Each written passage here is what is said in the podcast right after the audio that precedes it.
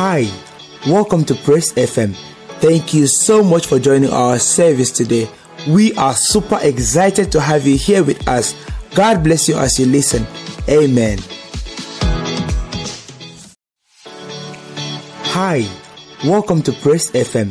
Thank you so much for joining our service today. We are super excited to have you here with us. God bless you as you listen.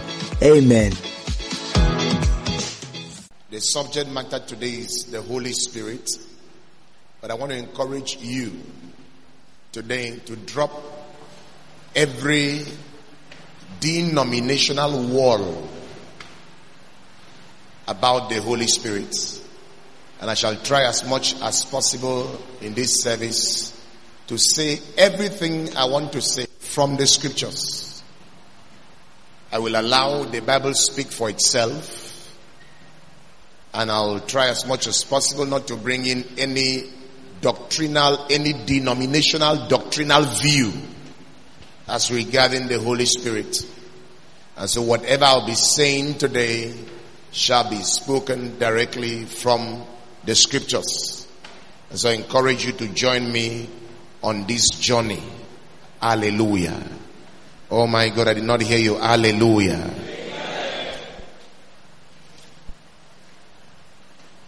And so the broad topic is the ministry of the Holy Spirit. And then we will, along the line, focus on tongues of fire. Tongues of fire. You'll agree with me that we cannot fully expose the ministry of the Holy Spirit in one hour. And so I'll say few things and allow the Holy Spirit to do the rest. Let me begin with Acts chapter 10 and verse 38. Acts chapter 10 and verse 38. How God anointed Jesus of Nazareth with the Holy Ghost and with power. Who went about doing good and healing all the oppressed of the devil for God was with him. Note how God, and so how God, how talks about a process. How God anointed Jesus of Nazareth, not with oil, but with the Holy Ghost and with power. And so I can say in essence that what made the ministry of Jesus stand out was that there was a working of the Holy Spirit in his ministry. What made or has made the ministry of Jesus to be, to be, to be, uh, what's the word to use here? To be impactful even till today is that the Holy Spirit was part and parcel of that ministry. And so we can't walk successfully with the Lord without the Holy Spirit. And it is important for us to learn how to walk with the Holy Spirit. And in essence, it is also important for us to know and understand the ministry of the Holy Spirit. I will not be able to fully expose the Holy Spirit, but I'll say a few things about him.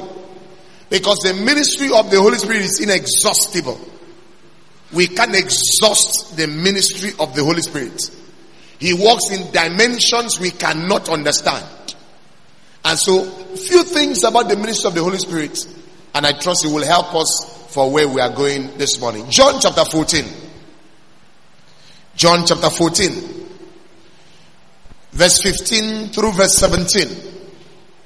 This is part of what Jesus said before he ascended to heaven. Remember that before Jesus made these statements you're about to read, Jesus was not yet crucified. He's about to go to the cross. And so Jesus talks about something that will happen after he has died.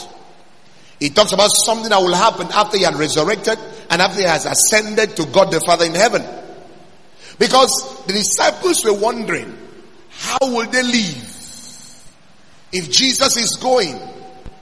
How will they survive? And because they were thinking Jesus told them he will leave. And so they are thinking, what will we do when Jesus is taken away from us? How will we live? How will we survive when Jesus goes? And so John chapter 14, 15 to 17, Jesus begins to address the question in their mind about how they will survive when Jesus goes. The Bible says, verse 15, if you love me, keep my commandments. Verse 16, and I will pray the Father. Are we together? This is Jesus speaking. I will pray the Father and he will give you another helper. This King James says another comforter. He will give you, New King James says, another helper that he may abide with you forever. That's key. And he goes on to describe this comforter, this helper. He says, the spirit of truth, whom the world cannot receive because it neither sees him or knows him but you, you, you, you, my disciples, know him. Why? For he dwells with you and will be in you. Are, are we together here? Now follow me. Before Jesus goes, before Jesus dies, he makes a promise to the disciples that when he goes, he will pray the Father and the Father will send to the disciples a replacement Jesus. He will pray the Father to send to the disciples someone who replace Jesus in their lives. And the New King James calls it another helper. The Old King James calls him the comforter. And so Jesus says, Someone will replace me when I go. And so don't cry. This replacement that I will ask the Father to send to you or for you to send to you will not go like I'm going. Have been with you for three years, three and a half years, and I'm going, but the replacement I will send, the helper that will come, will not stay with you for three years and then go. He will stay with you, not just stay with you. For me, Jesus, I just stay with you. But this helper that is coming will not just stay with you, he will also live inside of you. Am I talking to someone here? Follow me.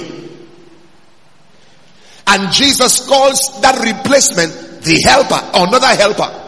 And so Jesus says, another helper is coming. If you go to the dictionary,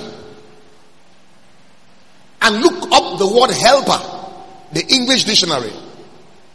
The English dictionary will tell you that a, a, helper is an assistant, someone who gives assistance. But if you look and consider the English dictionary definition of helper, it doesn't convey what Jesus actually meant to say in verse, in verse, in that verse 16 of John chapter 14. Because this helper that Jesus is given is not just an assistant, is more than an assistant. More than assistant.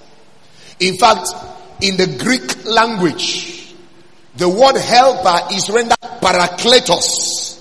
Parakletos. P-A-R-A-C-L-E-T-O-S. P-A-R-A-C-L-E-T-O-S. Parakletos. And that's the word that the New Testament, English New Testament translates as helper.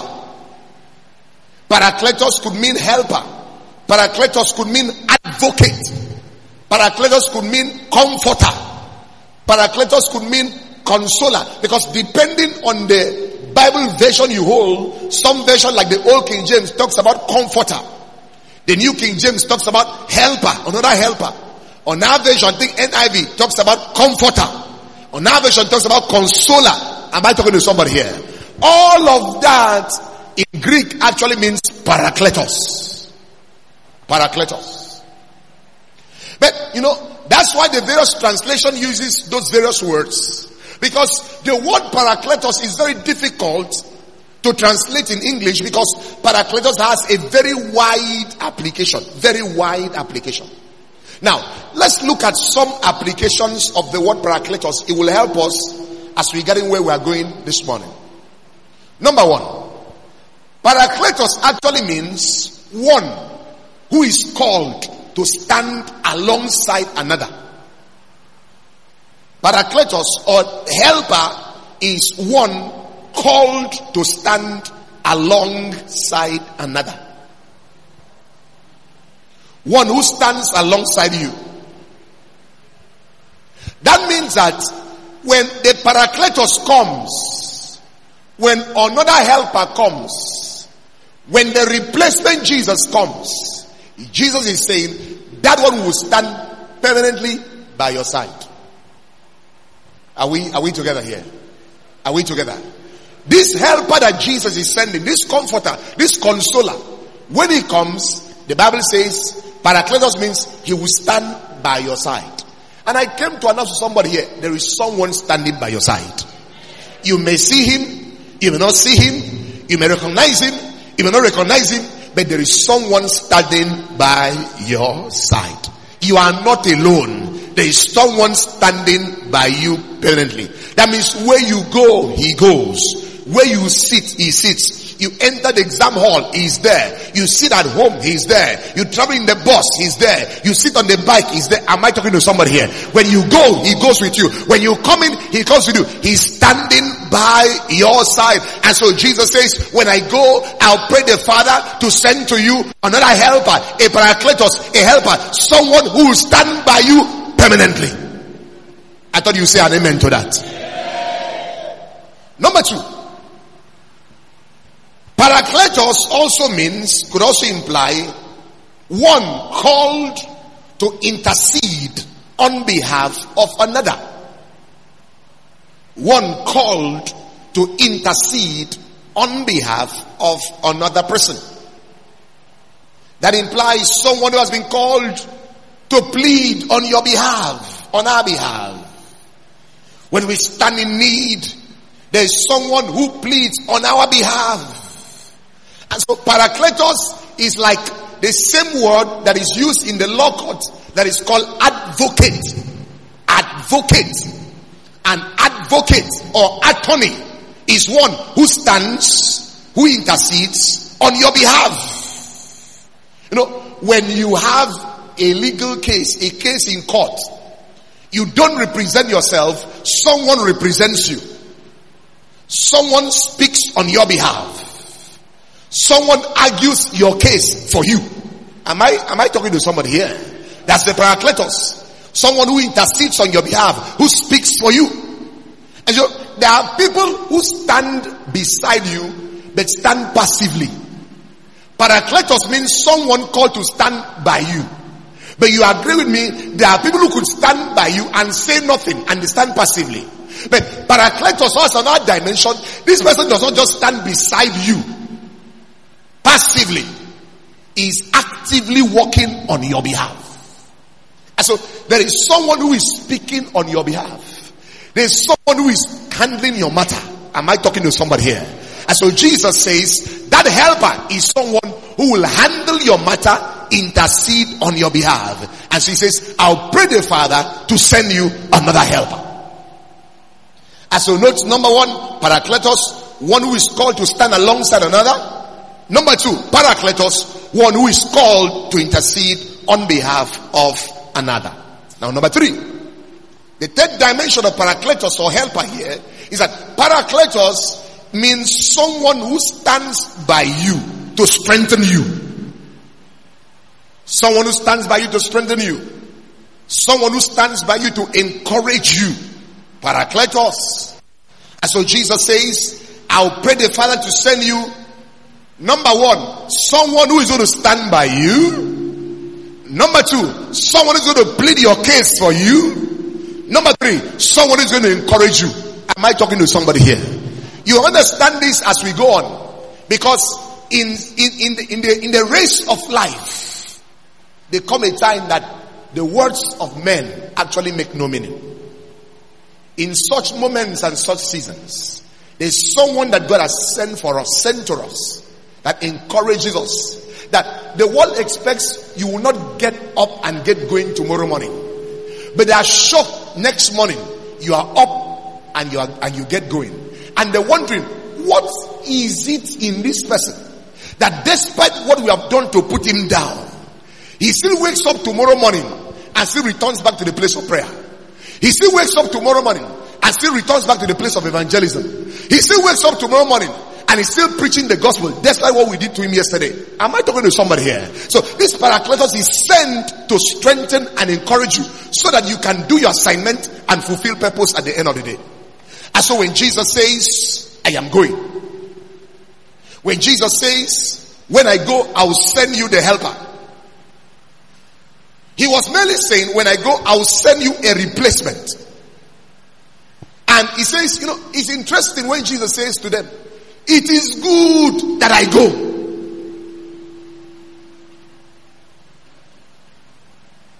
It is good that I go. And the disciples did not understand. Because for them, they cry, Jesus, don't go. Anybody that wants to kill you will cut off his neck, will cut off his ears, and so on. They tried to stop Jesus from going. And Jesus had to tell them, look, it is good that I go. It is good that I go. Because this Jesus you see today has, these are my words now, in quotes, a limitation. Am I talking to somebody here? This Jesus you see today, in quotes, has a limitation in his sphere of oppression in his ministry. And as you continue this journey, you'll discover that this Jesus, who has a limitation because of body, because of the body that is called man, may not help you to actually fulfill divine purpose. And so Jesus says, it is good I go, and when I go, another Jesus, a replacement Jesus, a helper is coming who will not be limited like I am limited. And this replacement Jesus will help you to actually fulfill your purpose in life. Am I talking to somebody here? Watch this. New King James says, Jesus says, I'll pray the Father to send you another helper. Not the word another. If Jesus is talking about another helper, that implies there was a first helper. Are, are, we together here? Because you can't say another helper if there was not a first helper. And so Jesus says, He chooses words. I'll pray the Father to send you another helper. Because the only helper that the disciples knew was Jesus. And so Jesus was actually their first helper. Their first helper. But here Jesus says, I'll send you another helper another helper, another kind of helper. Yes, eh, another kind of helper I will send to you. And this another helper is supposed to function like the original helper, like the first helper. First John chapter 2 verse 1. Popular scripture. First John chapter 2 verse 1. John says, My little children, these things I write to you that you may not sin. And he says, if any and if anyone sins, are you there? What do we have? We have an advocate. We have a paracletos with the Father. And he says, this advocate is who? Jesus Christ the righteous. And so John reveals to us that Jesus is an advocate. And so in Greek, John tells us that Jesus is a parakletos. Now, remember, I said a parakletos number one is one called to do what? We are teaching here. Called to do what? Stand alongside you. Number two, a parakletos is what? One called to intercede, plead your case. And number three, a parakletos is one called to do what? encourage and strengthen you. Now, and John is telling us that Jesus is an advocate. Jesus is a paracletos. Now the question is, where in the scripture did Jesus act as a paracletos? Because there must be evidence and reasons why John is calling Jesus an advocate. So, where did John get that knowledge, that revelation, that wisdom that Jesus is an advocate? Am I talking to somebody here? Where did he get it from? Why did he call Jesus an advocate? Why did he call Jesus a helper? Because you need to understand that Jesus was the first helper and he's going to pray the Father to send us another helper. Now, let's see how Jesus was a helper, how Jesus was an advocate, how Jesus was a paracletos, how he operated as a paracletos during his ministry on the face of the Luke chapter 22. Luke 22. By this time, Jesus had not yet died. By this time, Jesus was actually on his journey to go to the place of the cross. And then something happens. Luke 22. Let's see verse 31 and verse 32. Strange words from Jesus here. Very strange words. And the Lord said, Are you there? Follow me here. Simon, Simon. Indeed, Satan has asked for you.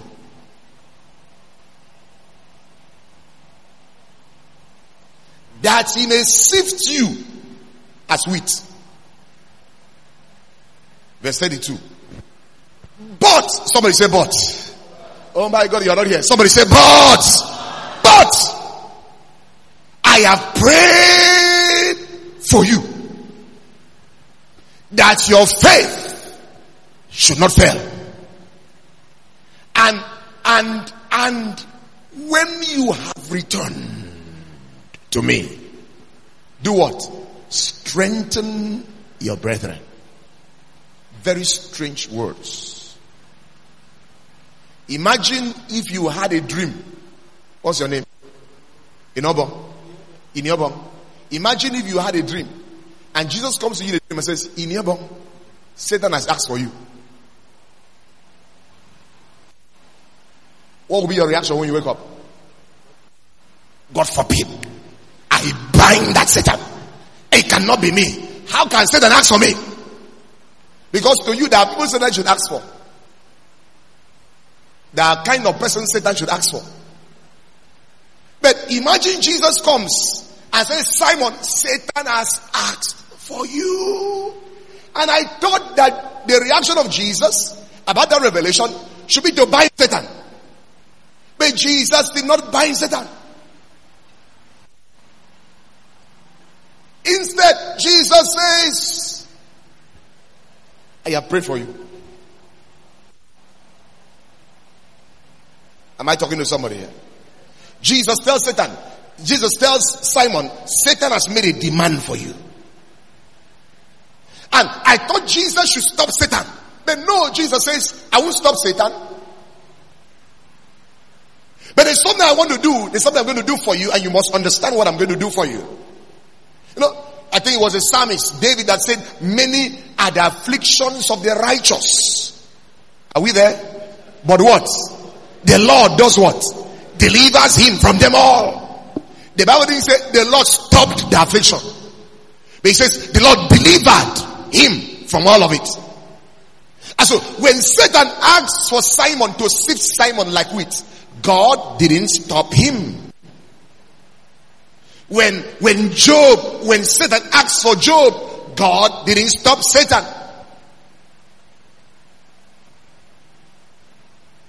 I don't know who is demanding to sift you. And Jesus tells Simon that Satan has made a demand to sift you. He wants to sift you like wheat. Sifting like wheat. This is what it means. What this means is that Satan wants to put you in a system. He wants to bring some circumstances your way. These circumstances will so shake you. It will thoroughly shake you up and down, front and back. Such that at the end of the day, he wants you to lose your faith, lose your confidence, lose your hope, lose your courage. In fact, at a point, he wants you to say that God does not exist. Maybe throw away your Bible, stop your prayer life, stop your devotional life, and begin to live like the believer. Because he wants to put Simon into a system that will thoroughly shake him. Am I talking to somebody here? And so Jesus says, Simon, you're going to be pounded, pounded by Satan. But I love Jesus. He says, despite the pounding, I have prayed for you. And so in this instance, in this scripture, we see Jesus acting as a helper, acting as an advocate, acting as a paracletos. Now, let's see how Jesus acts as a, an advocate, as an paracletos is here, because when they establish the fact that Jesus was the first helper. Number one, you observe, like I said, a paracletos is one who is called to stand with you. And so in this, in this, in this uh, Luke chapter 22, we see Jesus standing with Simon in his time of trial. Can I talk to someone here? An advocate in the law court does not stop trials. The lawyer that represents you in court doesn't stop the judge from doing his business. But what the advocate does is to stand beside you in the trial defend you in the trial. The advocate cannot stop the case. But what he does is defend you in the case. You may be taken to court. You will go to the court. But the advocate stands with you in court and defends you in the matter. Such that at the end of the day, you come out stronger. And so Jesus is telling Simon, I won't stop the devil from doing what he wants to do. But no matter what he wants to do, I'm going to stand by you. Am I talking to somebody here? So Jesus was the first helper. And for Simon, he stood by Simon in the midst of his affliction, in the midst of his pain, in the midst of his trouble, because he was the first helper. Can I pray for someone here? In the midst of your affliction, there's someone standing by you. I said there's someone standing by you. I said there's someone standing by you. Can you shout a better amen? Then number two, a paracletos is one who does what? Intercedes, pleads on your behalf. Ah, so Jesus tells Simon, Satan has asked for you, but I have prayed, I have interceded, I have pleaded on your behalf. And so we see Jesus here act as a helper to Simon. I have prayed for you. In other words, what Jesus is trying to say, because I have prayed for you, whatever is the intention of Satan, it shall not prevail. Jesus, by praying for Simon, implied, let Satan do his worst or his best. He can't succeed. Am I talking to somebody here? Isn't it great to know that in whatever you're going through, you have an assurance you are coming out of it? Am I talking to somebody here? You have knowledge in advance that this one too will come to pass. This sickness will come to pass. This affliction will end. Am I talking to somebody here? Because someone has prayed for you in advance. There is someone who knows the end from the beginning. That no matter what Satan does, you are coming out of it alive and well. I thought you shout a loud amen. If he likes, let him put you in fire and burn. You're coming out of hot oil unarmed. Am I talking to somebody here? Because God told Simon ahead of time, no matter what the devil throws at you, it will not work. Why? I have prayed for you. Just like the three Hebrew children. The fire was intensified. You know, remember the story? They were thrown into the fire. And the, their enemies thought it was all over. But no, in the midst of the fire, Paracletus showed up. No wonder Nebuchadnezzar say, ah, did we not throw three men into the fire? But I see a footman who looks like the son of God. Paracletus. Am I talking to somebody here? He stands with you in the midst of the fire. Intercedes your matter. Sometimes he may not stop the fire. If he chooses not to stop the fire, that means he will stand with you inside the fire. And he can't stand with you inside the fire and you get hot. Am I talking to somebody here? You know, when the Bible says no weapon formed against you, that means he will stop them from forming the weapon. But he has said, the weapon shall not prosper. Intercedes on your behalf. Hi. You know, you know, this, this is the revelation I got. When Satan asks for you, this is my revelation. Jesus also asks for you. You don't understand. When Satan is pleading, give me Simon. Jesus is also saying, I too, I want Simon. That implies Satan has a plan, but Jesus also has a plan. Are, are, are we together this morning? Satan has a plan, but Jesus also has a plan. Satan has an agenda for your life, but Jesus also has an agenda for your life. And of course, you know, when these two agendas meet, the agenda of Jesus and the agenda of Satan, you know which one will bow. Am I talking to somebody here? Why? Because he stands by us in the fire, and so the fire cannot burn us. He has power over the agenda of Satan, Satan has the right to hate you. Satan has the right to want to destroy you. But Jesus says, I have prayed for you. Please tell your neighbor, Jesus has prayed for you. Tell a second neighbor, Jesus has prayed for you. Oh, tell a third neighbor, Jesus has prayed for you. If you believe it, shout aloud, amen. So Jesus acted as an intercessor, as a paracletos, as a helper. Thirdly, I said, a paracletos is one who is sent to strengthen you. And I guess you saw in that scripture, Jesus tells Peter, when you have returned, I love that. That means Simon, you will return. You will return. When you have returned, that means Simon, you will go, but you will come back. You will go through the fire, but the fire will not burn you. You will come back. I wish somebody could place his right hands on his chest or her chest. Say, I will return. I will return. I will return. regardless of the affliction, I will return. Regardless of the pain, I will return. Regardless of the sorrow, I will return. Somebody shouted, I will return. I'll return. I'll return. I'll return. So Jesus says, when you return, because you will return, he says, strengthen your brethren. This implies, Peter, you may enter the fire as a weak person, but you're coming out a strong person. And your testimony now will strengthen your brethren. Am I talking to somebody here? That's the essence of what Jesus says. You go in weak, but you're coming out strong.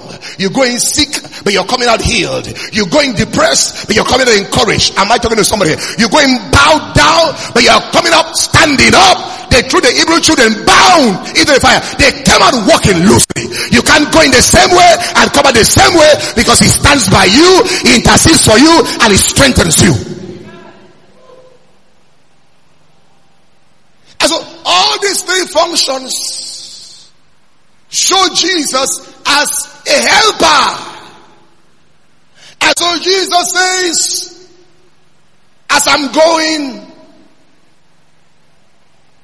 I'm going to pray the Father to send you another helper. I am not taking my helping ministry away with me.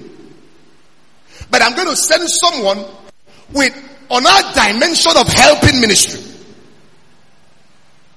I'm going to send someone to you who will not stay with you for three and a half years. I'm going to send someone to you who will stay with you forever.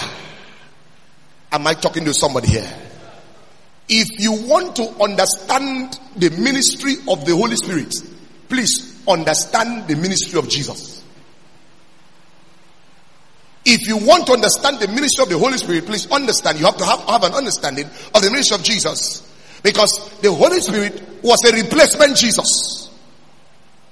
Now, let's go to John 15, verse 26 and 27. John 15, 26 and verse 27. The Bible says, But when the helper comes, whom I shall send to you from the Father, the Spirit of truth who proceeds from the Father, what will he do? He will testify of me. And you shall bear witness because you have been with me from the beginning. And you also will bear witness because you have been with me from the beginning. This implies that when this helper that is called the Holy Spirit comes, you will bear witness Why? Because you've been with me from the beginning. You know, you've been with Jesus. You know the ministry of Jesus. And so when the Holy Spirit comes, you will quickly identify that this is the Holy Spirit. No one will teach you. This is the Holy Spirit. When it comes, you will know it. This is the Holy Spirit. Why? You have enjoyed my ministry. And this one is coming is another one that looks like me. So when you see him begin to walk and manifest, you will know this is that replacement Jesus that Jesus spoke about. You will identify him. Am I talking to somebody here? Because you know that as I came from the Father, as Jesus came from the Father, the Holy Spirit is also coming from the Father. You'll also know that where I stopped, the Holy Spirit continues my ministry where I ended. Am I talking to somebody here? You'll also know as I reveal the Father to the world, when the Holy Ghost comes, He also will reveal the Father to the world. And then you'll also realize that when the Holy Ghost comes, He will not just stand by you, He will also come to live, dwell inside of you. When Jesus was on the earth, He did not dwell inside anybody. Am I talking to somebody here? He did not dwell inside anybody. That was why when a man was sick, when you were sick, what you needed to do was to go and look for Jesus. Go and look for where Jesus is. Or if you met him along the way, you invite him home to go and pray for your sick daughter or sick son or sick child or sick, sick wife. That's why when Lazarus was sick, John 11, they demanded, they sent for Jesus to come, that his friend was sick. And you know how many days, how many days did it take Jesus to get to Lazarus? Four days. There were no cars then. He had to trek. And you know the story. Before Jesus got to Bethany, Lazarus had died. And so in those days, it did not mean that when you need Jesus now, Jesus will come now. He had other engagements. He had to trek to locate you. Am I talking to somebody here? Because he had a body and the body, he had a leg to walk. And so it's not, it was only like a press button. You call him and he's here at the moment. He disappears and he appears. He will walk. He will trek. He will locate you. He will get to you. For Lazarus, four days to get the Bethany. Before he got there, Lazarus had died. If your daughter was sick, you need to go and look for Jesus. Fetch him to come. In Luke chapter 7, remember, he was on his way to see uh, Jairus' daughter. And there was a crowd around him, pushing and touching him. Before he could go to Jairus' daughter's house or Jairus' house, news came, the daughter has died. Don't bother the master. Remember the story? In that process, that woman with the issue of blood touched Jesus. And so Jairus' daughter was almost sick, dead, almost at the point of death. But there was slow motion in the walking of Jesus to Jairus' house. Along the way, Jairus' daughter died. You know the story. No wonder Jesus said, it is better that I go. If Jesus was still on the earth, if you had a problem in Ikot Akpaden, what you needed to do was to travel to Abuja first. Get a visa from the Israeli embassy. Then get your money to fly. Am I talking to somebody here? And then fly to Jerusalem. I don't know how long it will take you to get a visa to fly. And sometimes you arrive Jerusalem, they say it's at Bethany. You don't understand. That means many people will die in their affliction without seeing Jesus. Because as you want to travel from Ikot Akpaden to Jerusalem, others in Uyo want to travel. Others in Abuja also want to travel. Others in Ghana want to travel. Others in Kenya want to travel. Others in Japan want, am I talking to somebody here? It will be a crowd. And you know, Jesus many times did not stay in one place. He moved about. Let's assume he decides to visit Nigeria. Talk to me. Where will he touch down first? Abuja. Who want go? Okay, let's leave Abuja. He decides to come to Akwa Ibom. Talk to me. Where will he touch down first? Uyo. Now, if he touches Uyo, where will he go first? Governor's house. Hilltop mansion. Before he finishes with every matter that Udom has, his wife has, his children has, his brothers and his sisters, his in-laws have. You don't understand. And then when he's done with Udom's issues, he moves to deputy governor. Then moves to speaker. Moves to commissioners, house members. Oh, Uyo don't, somebody doesn't understand here. He may never even come to Ikore again. And even if you travel from Ikore to you to see him, because he was man, at a point he will be so tired. He said, he may not meet the need of everybody. Am I talking to somebody here? That's why he said, it is good that I go. Because when I go, I am sending another helper. This one that will send will not be limited by geography. Oh my God. Are you here this morning? He will not be limited by time and space. He knows that you don't have money and you may not be able to fly down to Jerusalem. And so he says, I will send another helper that will break the barrier of finances, break the barrier of status, and he will come down to your level, come down inside the village, come down inside your room, in fact, live inside of you. And that he has come that low doesn't mean that as he comes down, his power reduces. The same power is still used and still manifests as he comes down. Am I talking to somebody here? And so that's why the other helper, the another helper is the Holy Spirit. And when the Holy Spirit comes, I don't need to travel to Jerusalem when I'm sick. In my room, in my classroom, as I'm walking the campus, I can talk to the Holy Spirit. He can touch my infirmity. He can stand by me. He can strengthen me. He can encourage me because he's the other helper that Jesus sent to me. Somebody shout Holy Ghost.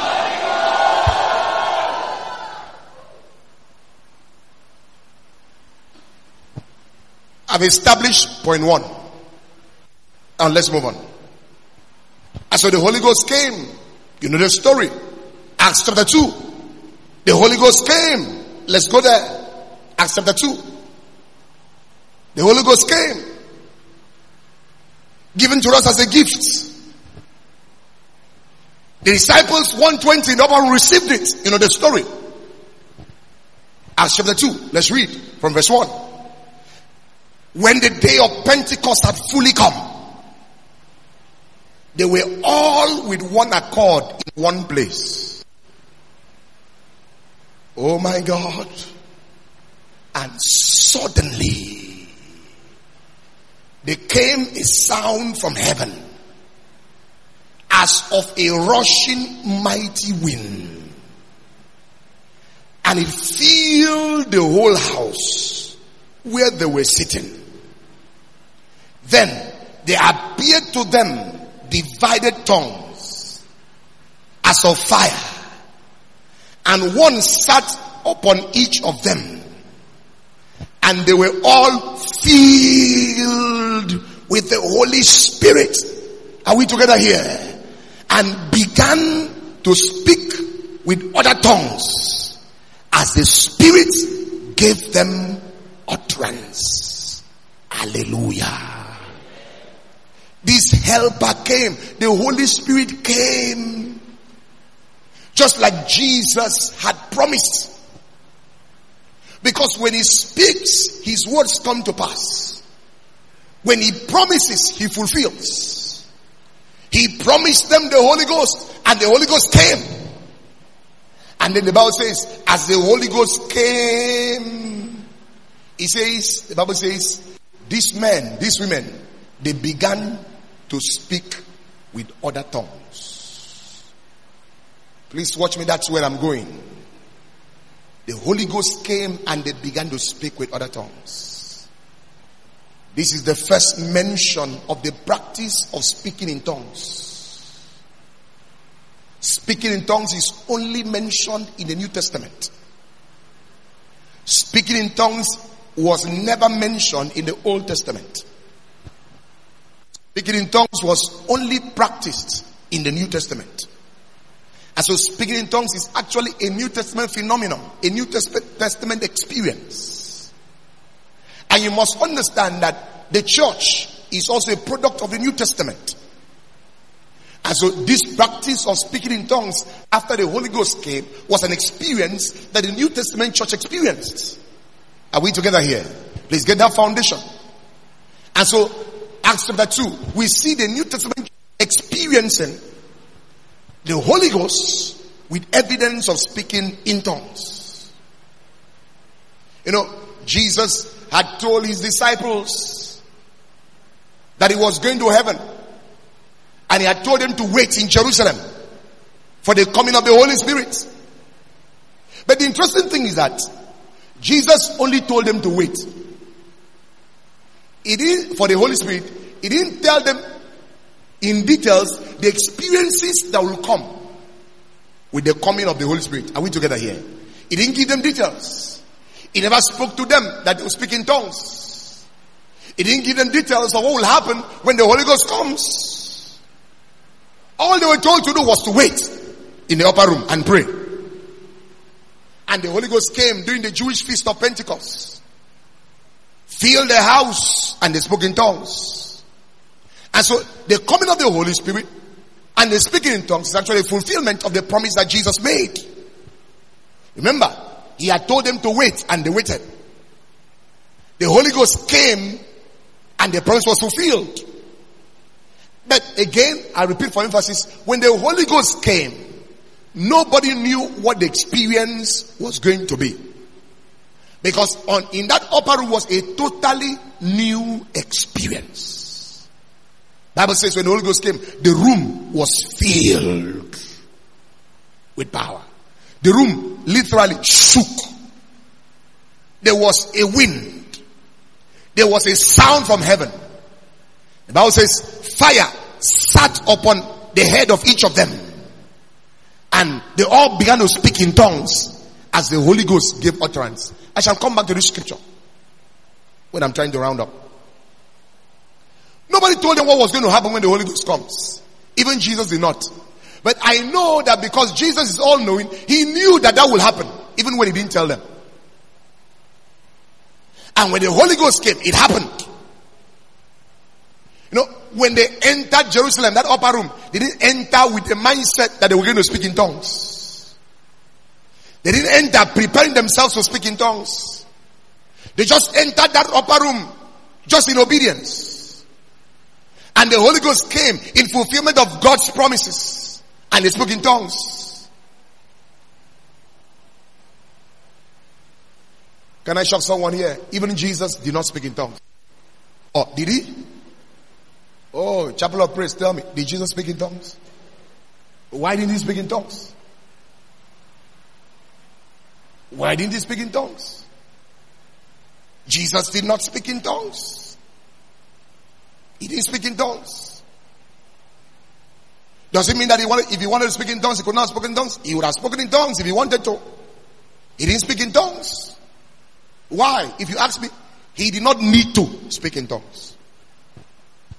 Jesus was never healed. Why? He was never sick. But he promised the disciples that they will receive the Holy Spirit. And when they received the Holy Spirit, they spoke in tongues. He fulfilled his promise.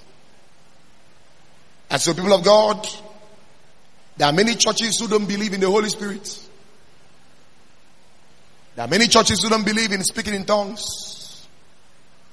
There are many churches who believe that it was a thing that happened in the Bible days in Jerusalem and no more today. In one local church back, the elders in that church did not believe in speaking in tongues and the work of the Holy Spirit.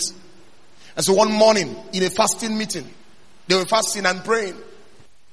And the Holy Ghost came And he came upon a young man. And the young man began to speak in tongues. And interestingly, his father was the elder of the church. The father commanded that the son be thrown out of the church for causing commotion in church. And other young men carried the man, the young man, and kept outside. And the Lord laughed.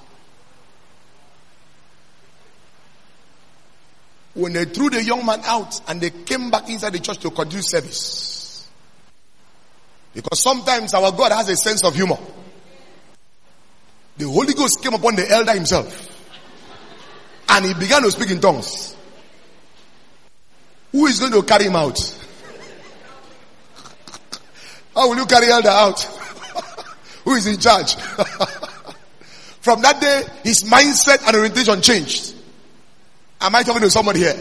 That this thing, that this young man didn't go to practice how to say it. That this thing was real because he himself experienced it. Because you know, sometimes when people don't experience things, they castigate things.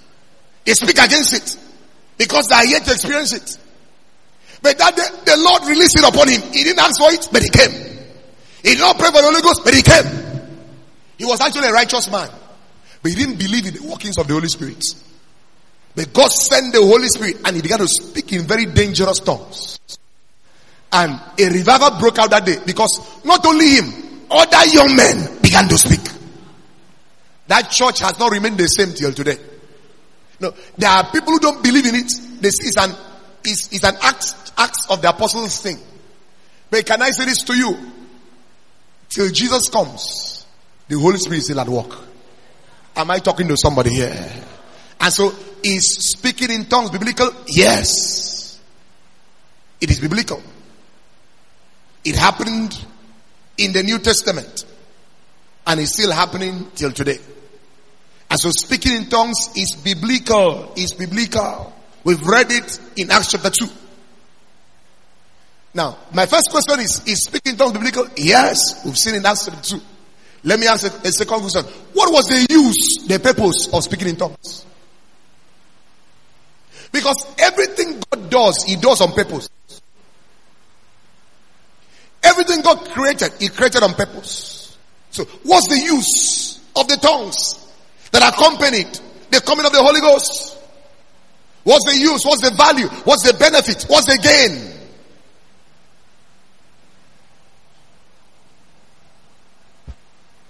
The apostle Paul uses an entire chapter in First Corinthians to talk about tongues. And I encourage you after service, take out time to read First Corinthians chapter 14.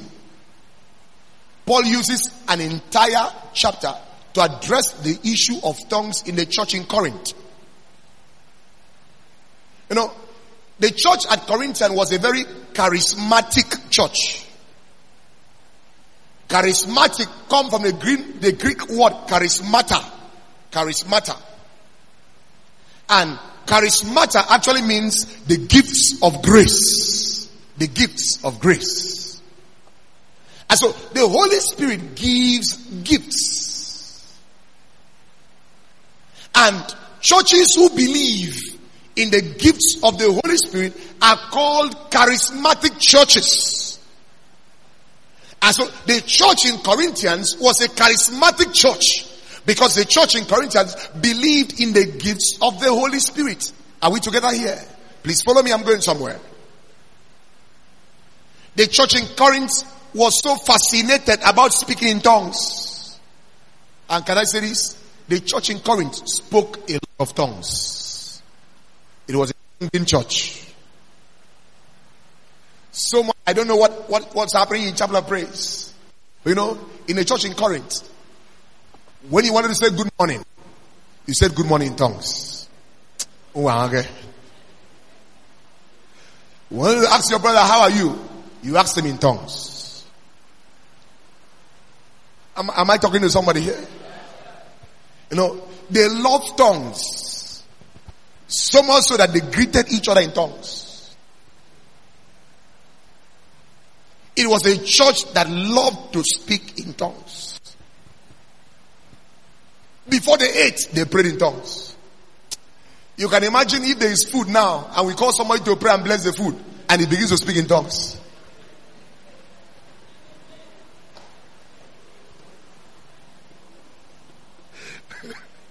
you know, and interestingly, the person is speaking in tongues and you are wondering, what is he even saying? What is he saying? You know, in Corinth, you know, when it was time for service, one person will come out and stand in front of, of, of the church and speak in tongues maybe for 10, 15 minutes. And then steps away and goes and sits down. And others will be standing just watching him speak. They don't understand what he's saying. Maybe he goes and sits down. That person comes up and also begins to blast in his own tongues. And they will do that for hours. And nobody knows or understands what they're even saying. And so this brought about a lot of confusion. A lot of confusion. And so Paul had to practically write, teach them to correct them. How can you go to church to speak in tongues publicly in the hearing of everybody? You finish speaking in tongues and then you sit down. It's not correct. Am I talking to somebody here? If you speak in tongues in a group and people are listening to you, what is correct is after speaking, there should be an interpretation. So that others will benefit from the tongues that were spoken. Because what people hear, people want to hear words of understanding. And so Paul writes in chapter 14 of First Corinthians to correct that error in the church in Corinth. And he spends the entire chapter speaking or teaching on speaking in tongues. I have been, I have been standing here now for the past almost close to one hour now. You can imagine if I was speaking in tongues from to 11 that I came up here till now. Let me ask you, chapel of praise, what will you write in your notes?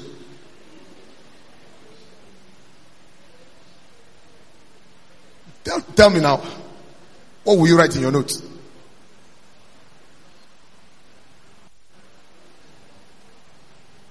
And so we don't preach in tongues. I'm preaching in English and you are understanding me and you are taking down your notes.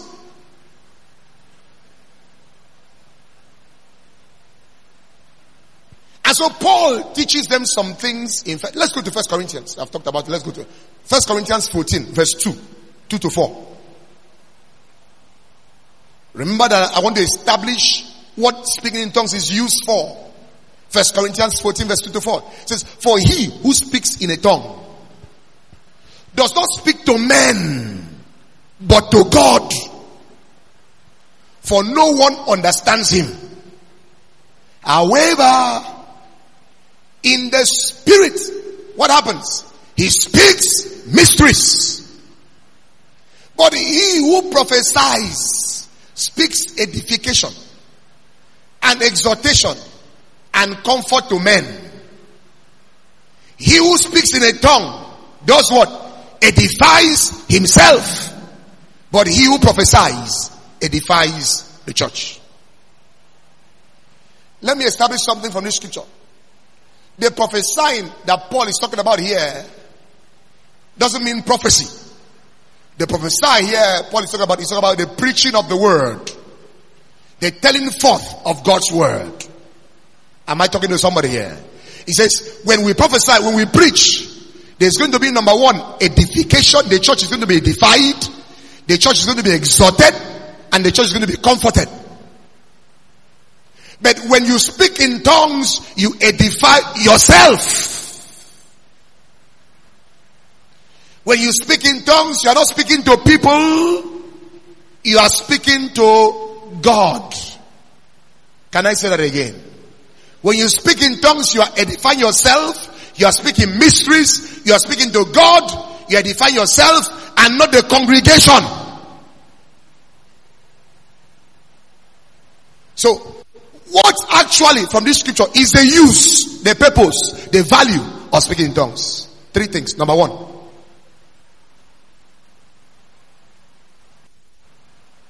Speaking in tongues, number one, enables us communicate supernaturally with God. Speaking in tongues enables us to communicate supernaturally with God. Paul said, for he who speaks in a tongue does not speak to men but to God, for no one understands him. When you speak in tongues, you're not speaking to men, but to God. When a person is speaking in tongues, he's not speaking to benefit others who are present and listening to him. But he is supernaturally talking to God. Because even though we hear you speak, the words you speak are not directed to us, but they're directed to God. Am I talking to somebody here? Tongues are not directed to men. That's why men can't understand it. But there's one who understands it, that's God. And so tongues are actually directed to God. And so tongues helps us to communicate supernaturally with God. Number two. Tongues helps us to speak mysteries. Paul says, when a man speaks in tongues, he speaks mysteries to God. What does this mean? It means that the man who speaks in tongues is actually communicating to God. He's actually commun- communicating to God what the mind does not understand. Please listen carefully. When we speak in tongues, we are communicating to God what my mind, what your mind does not understand. When I speak in tongues, when I pray in tongues, I am talking about things that are not exactly what I am thinking about. Am I, am I talking to somebody here? I'll give you an illustration. For example,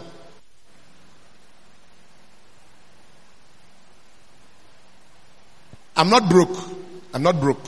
But assuming I am broke, I came to church, no money in my pocket. I did not eat the whole of yesterday. I don't even know what I'm going to eat today because there's no money. As I'm in church sitting, hunger is already pinching me in my tummy. And I know home and abroad, there's no money.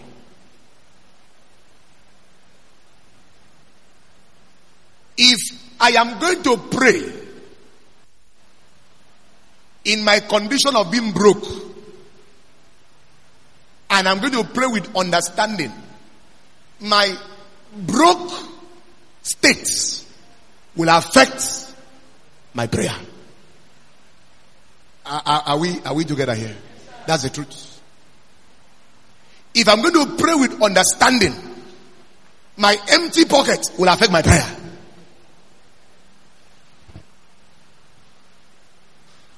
Why? Because I'll be praying, oh Lord, you know, after this service, there's no food. Oh Lord, make a way for me. At the end of this service, oh Lord, didn't, didn't you speak to my chaplain? That she should have prepared food, that after this service there should be food. Oh Lord, make a way. Let my brother I'm standing beside here invite me to come to his house. That they, am I talking to somebody here? We are giving different prayer points, you are praying something else. What your broke state is affecting the things you are saying from your mouth.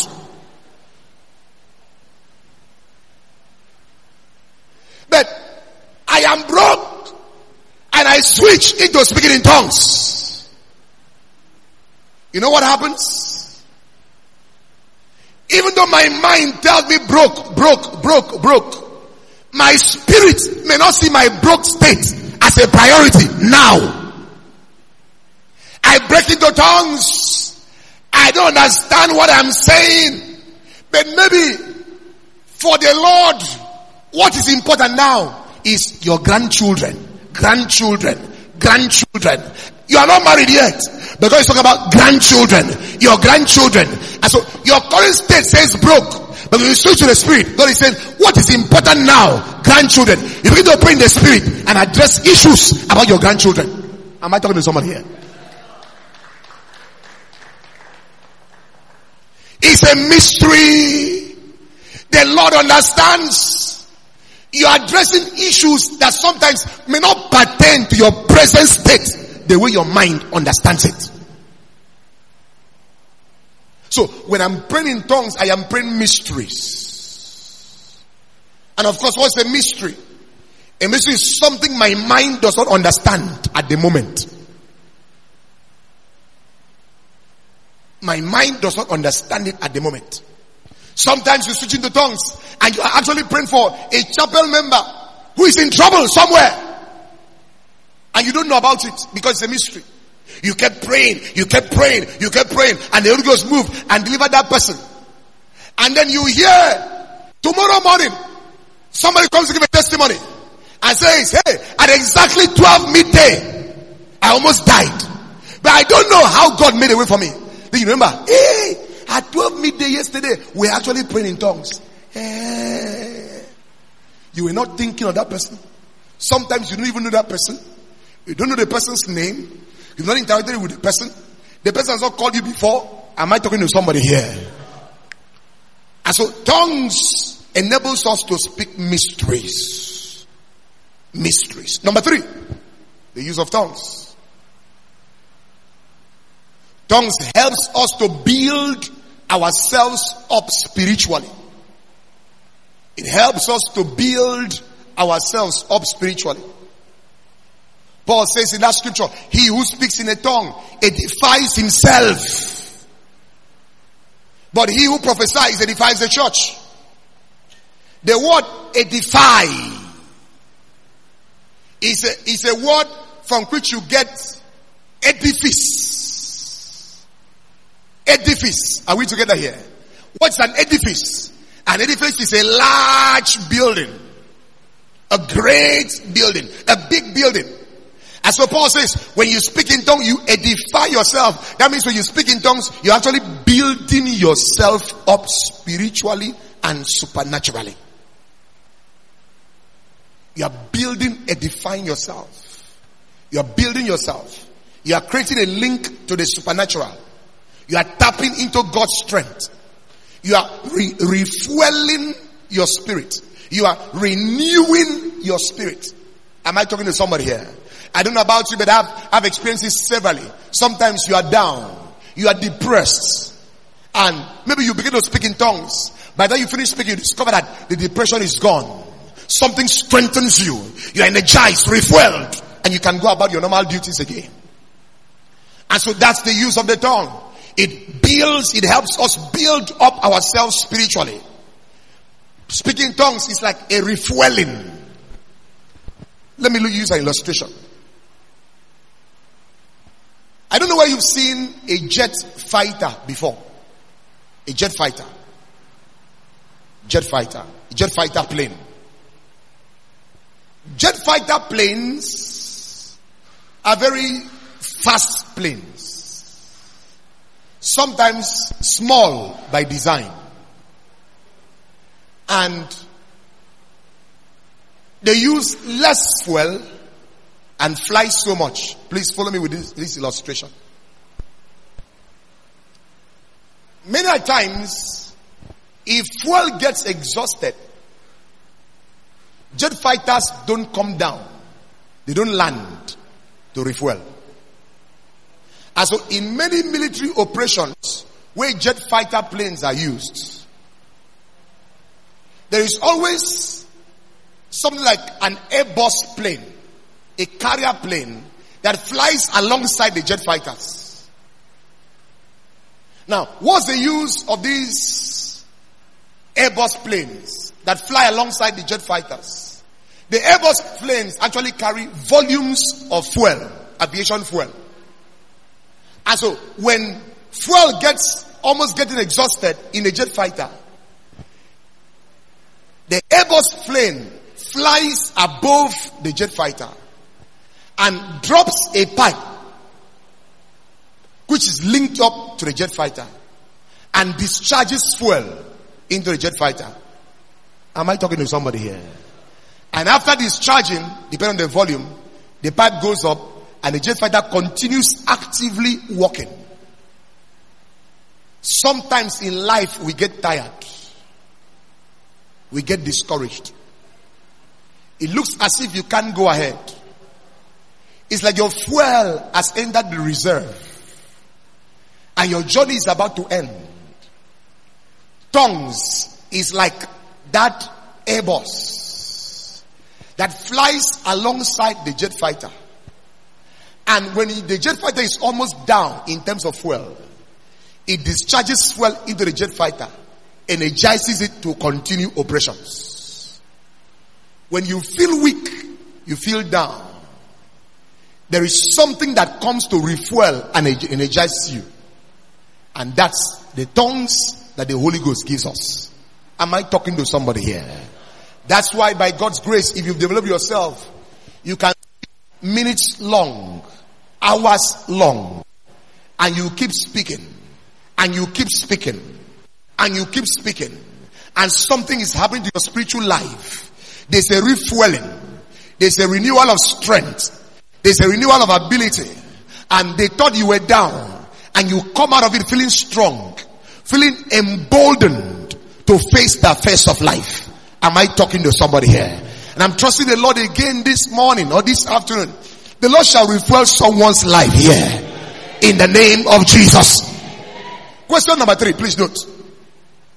This gift of speaking in tongues, who is it for? Is it just for a pastor?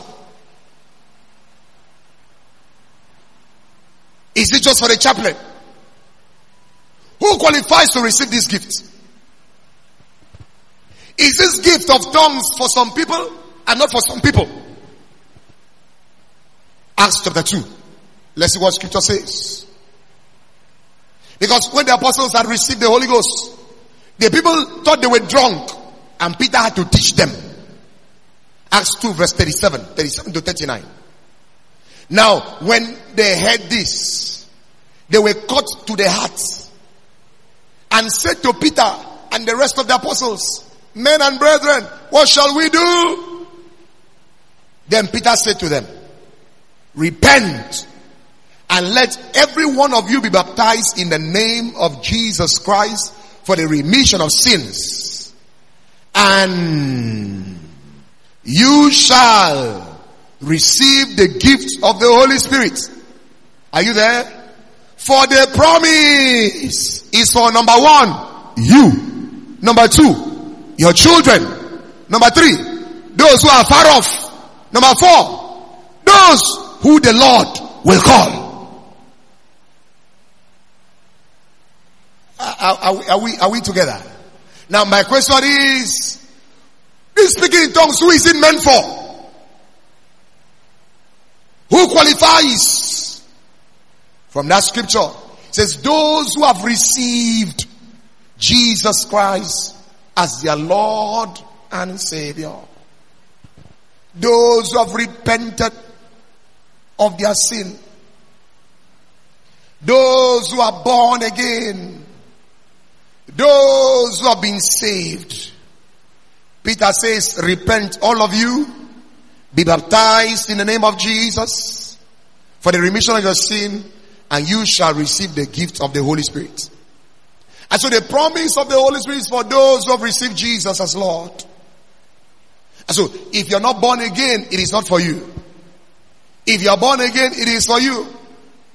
And oh my God, I love this. Peter goes on to say, this promise, this Holy Spirit is not just for you. That's talking about those who were listening to Peter on the day of Pentecost. He says, the Holy Ghost is not just for you. He says, it is also for your children who are at home. They're not here in Jerusalem. They're at home. This promise is also for them.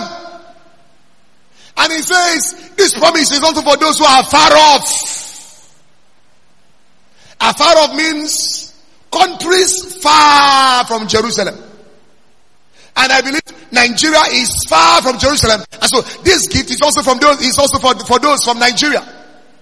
And if you think Nigeria is not far from Jerusalem, he adds a foot, he adds a foot caveat.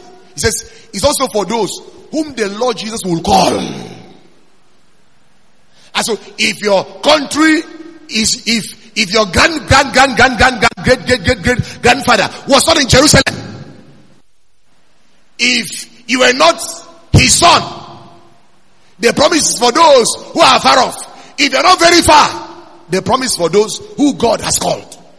And I earnestly believe everyone here listening to me have been called of God. And so you qualify for this gift, for this promise of the Holy Spirit. Am I talking to somebody here? Every believer qualifies for it. Every believer qualifies for it. Some say, well, you can receive the Holy Ghost and not speak in tongues. You must not necessarily speak in tongues. There are people who teach that and who claim that. But well, I wouldn't argue with anyone on that. But for me, Acts chapter 2 shows us the birth of the church. And the birth of the church was bettered in power. Was bettered in fire. And so for me, the standard is Acts chapter 2. That's for me. Because the demands of the church demands power and fire. And I'll show you shortly. How will you survive times like this without power? How will you survive seasons like this without fire? Am I talking to somebody here? The times we find ourselves demand men generation of power and generation of fire. And of course, this is gotten from the Holy Spirit. For some people, it is hard for them to believe or to receive. But if you ask me, it's not hard to receive the Holy Spirit. Luke chapter 11, from verse 11 to 13. Let me show you that it's not difficult. It's a very simple thing to receive the Holy Ghost. I received the Holy Ghost, me, myself, I received the Holy Ghost on top of my bed in the hostel, year one. On top of my bed, as I was doing my night prayers, on top of my bed in the hostel, year one, the Holy Ghost came. On my bed, I began to speak in tongues. And the entire bunk, it was unfortunate for unfortunate for me, it was top bunk and the entire bunk was shaking and vibrating. And everyone in the room knew that something had happened and something had entered the room that day. I was a E1 student and there was a financial student in my room who was like a father in the room. And he was the president of the Students Fellowship of the Brotherhood of the Cross and Star. And he had, we had in our room a giant mirror that was brought from Biakpan and placed in that room as president. It was a monitoring mirror Whereas I received the gift of the Holy Spirit and spoke in tongues, the mirror fell from where it was hung and broke into many pieces. And that was the end of the ministry of brotherhood of Christ in that room. Am I talking to somebody here? This thing, this gift, this promise comes with power. Am I talking to somebody here? He was a final year, I was a one student. I had prayed about that, that I had prayed about that mirror for, for, for months, nothing happened. And when the Holy Ghost came, on his own accord, he fell, broke into pieces. The young man knew what happened and later confessed. So, people of God, I came to say it is not hard to receive. For some people, hands can be laid on them and they receive. But that's not the only way to receive. you know something? You can walk on the streets and still receive it. Like my own, I lay on my bed and I received it. My experience may not be your experience, but for me, it is very easy to receive. Luke chapter 11. Let's see what scripture says. 11 to 13.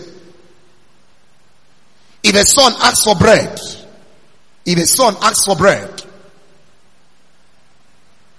from any father among you, will he give him a stone? Or if he asks for fish, for a fish, will he give him a serpent instead of a fish? Or if he asks for an egg, will he offer him a scorpion? If you then, being evil, know how to give good gifts to your children, how much more will your heavenly Father give the Holy Spirit to those who ask him? How much more how much more will your heavenly Father give the Holy Spirit to those who ask Him? Is it hard to receive from you know God is willing to give up, give us the Holy Spirit. Because the Holy Spirit is a free gift, is a gift from God. A gift is something we receive without hard labor. A gift is given out of the generosity of the giver. A gift is not based on our works. A gift given is based on grace. Jesus says, if human fathers who are evil know how to give bread, fish, and egg to their children when they ask. He says, even a wicked father will not give stones to the son when the son asks for egg. He will not give scorpion to the son when the son asks for bread. He will not give serpent to the son when the son asks for fish. He says, if evil fathers know how to give their children bread, egg, fish, how much more will your heavenly father not give you the Holy Spirit? Your heavenly father is not wicked. He's a good father. If you ask him in this service this afternoon, if you ask the Holy Spirit, he will give you. That means if you are here, you've not received the Holy Spirit, you are here to speak in tongues. As we get into the period of prayer, if you ask him, it will come upon you and you will speak in tongues. Am I talking to somebody here? When a child asks a father of bread, when I was living today, my last son asked me that I should come back, I should buy biscuit for him as I come back, and I'll buy. When children ask their father for biscuit like my son did, he did not consider whether I have money or not. He has a confidence because that's the first thing he will ask me when I return. He has a confidence that when I return, I'm going to bring back home biscuits and juice for him. Am I talking to somebody here? A father doesn't, a son doesn't ask the father looking at the salary of the father. No. He asks the father because he knows the father has the capacity to give to him what he makes as a demand. And can I say this? God the Father has the capacity to give to you the Holy Ghost when you ask of Him. He's not beyond His capacity. And so don't doubt His ability. He has the power to give it. Hallelujah. So whoever, whoever needs it this afternoon, the Holy Ghost who is present here will give it to us. In the name of Jesus. Now let me move to the third thing and then we pray. Why is it that many speak in tongues but no power is released?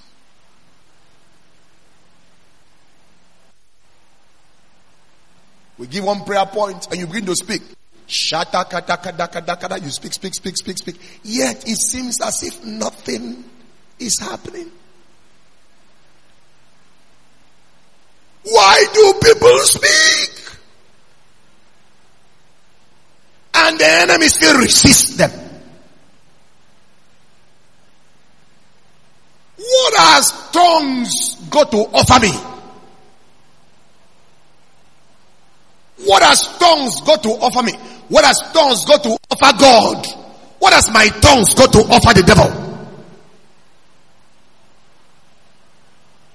Because when the purpose of a thing is not known, Myles Munroe says abuse is inevitable.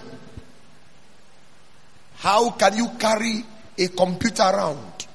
You carry an iPad around, you pose with it, and yet you don't know how to use it.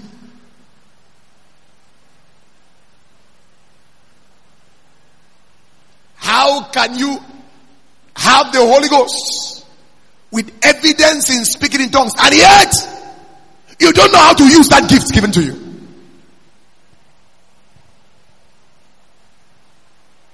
How can you be speaking in tongues and yet things are still like this?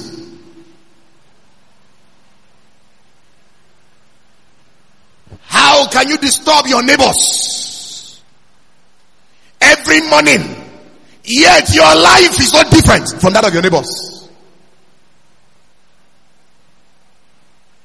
You know, neighbors have now begun to say you're making noise. Sometimes they harass you and say, keep quiet. Why? Nothing has happened since you started to speak in tongues. The enemy is still harassing you.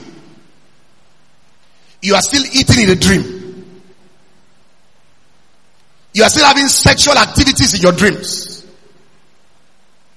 The enemy is still drawing the map of your village on your body. And yet you are speaking in tongues. You speak in tongues and fail exams.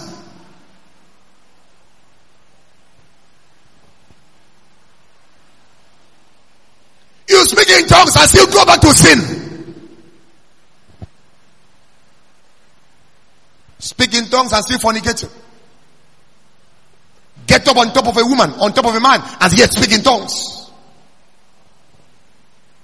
And yet there is no effect. There is no power. There's no evidence that the Holy Ghost is at work. There's no change in your life. There's no, there's no refueling, no strengthening. Yet you are blasting in tongues. Dangerous tongues. Yet no dangerous impact.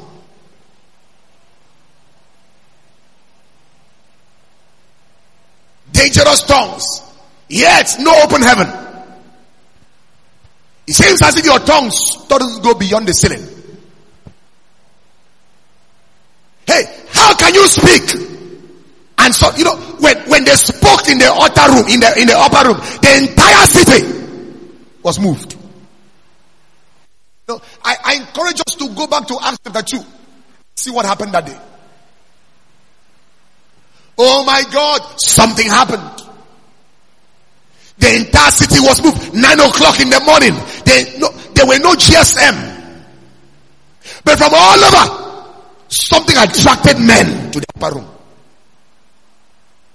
Bible says all of them heard someone speaking their language that come from all over the world. And something drew them to that place. How can you speak in tongues and men are not drawn? How can you speak in tongues and things are still the same way they are? It seems to me that you are yet to understand the power inherent in tongues. Because there is so much power in that tongue that the Lord has given to you. Enormous power. Enormous power. That's what I shall try to expose in a few minutes. Enormous power. Stand to your feet, everybody.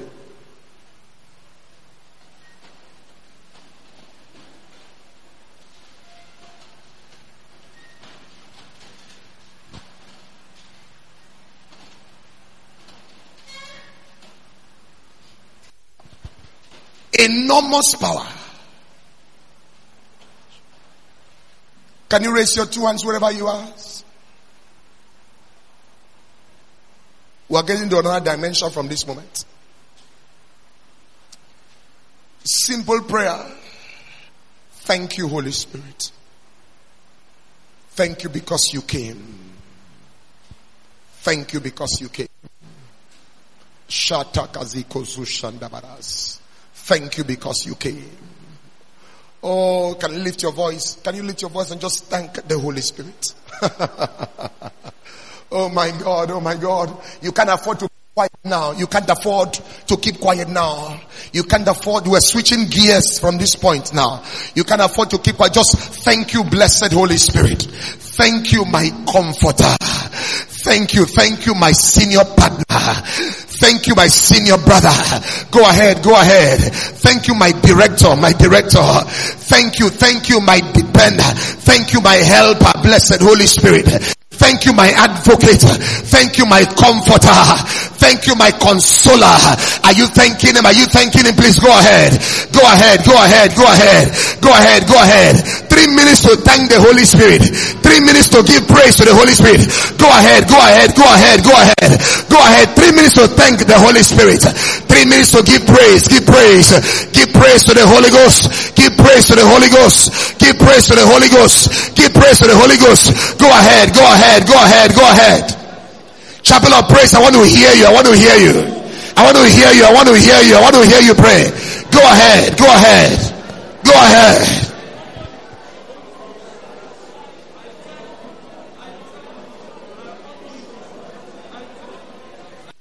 Lamb of God, seated at the right hand of the Father, you are holy.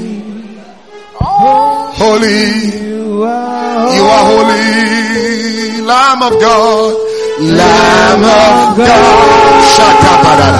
Seated at the right hand of the Father, you are holy. Let's lift and to Him this afternoon. Lamb of God. Seated, seated at the right hand of the Father, you are holy. Shakatanyamanakazasha. Somebody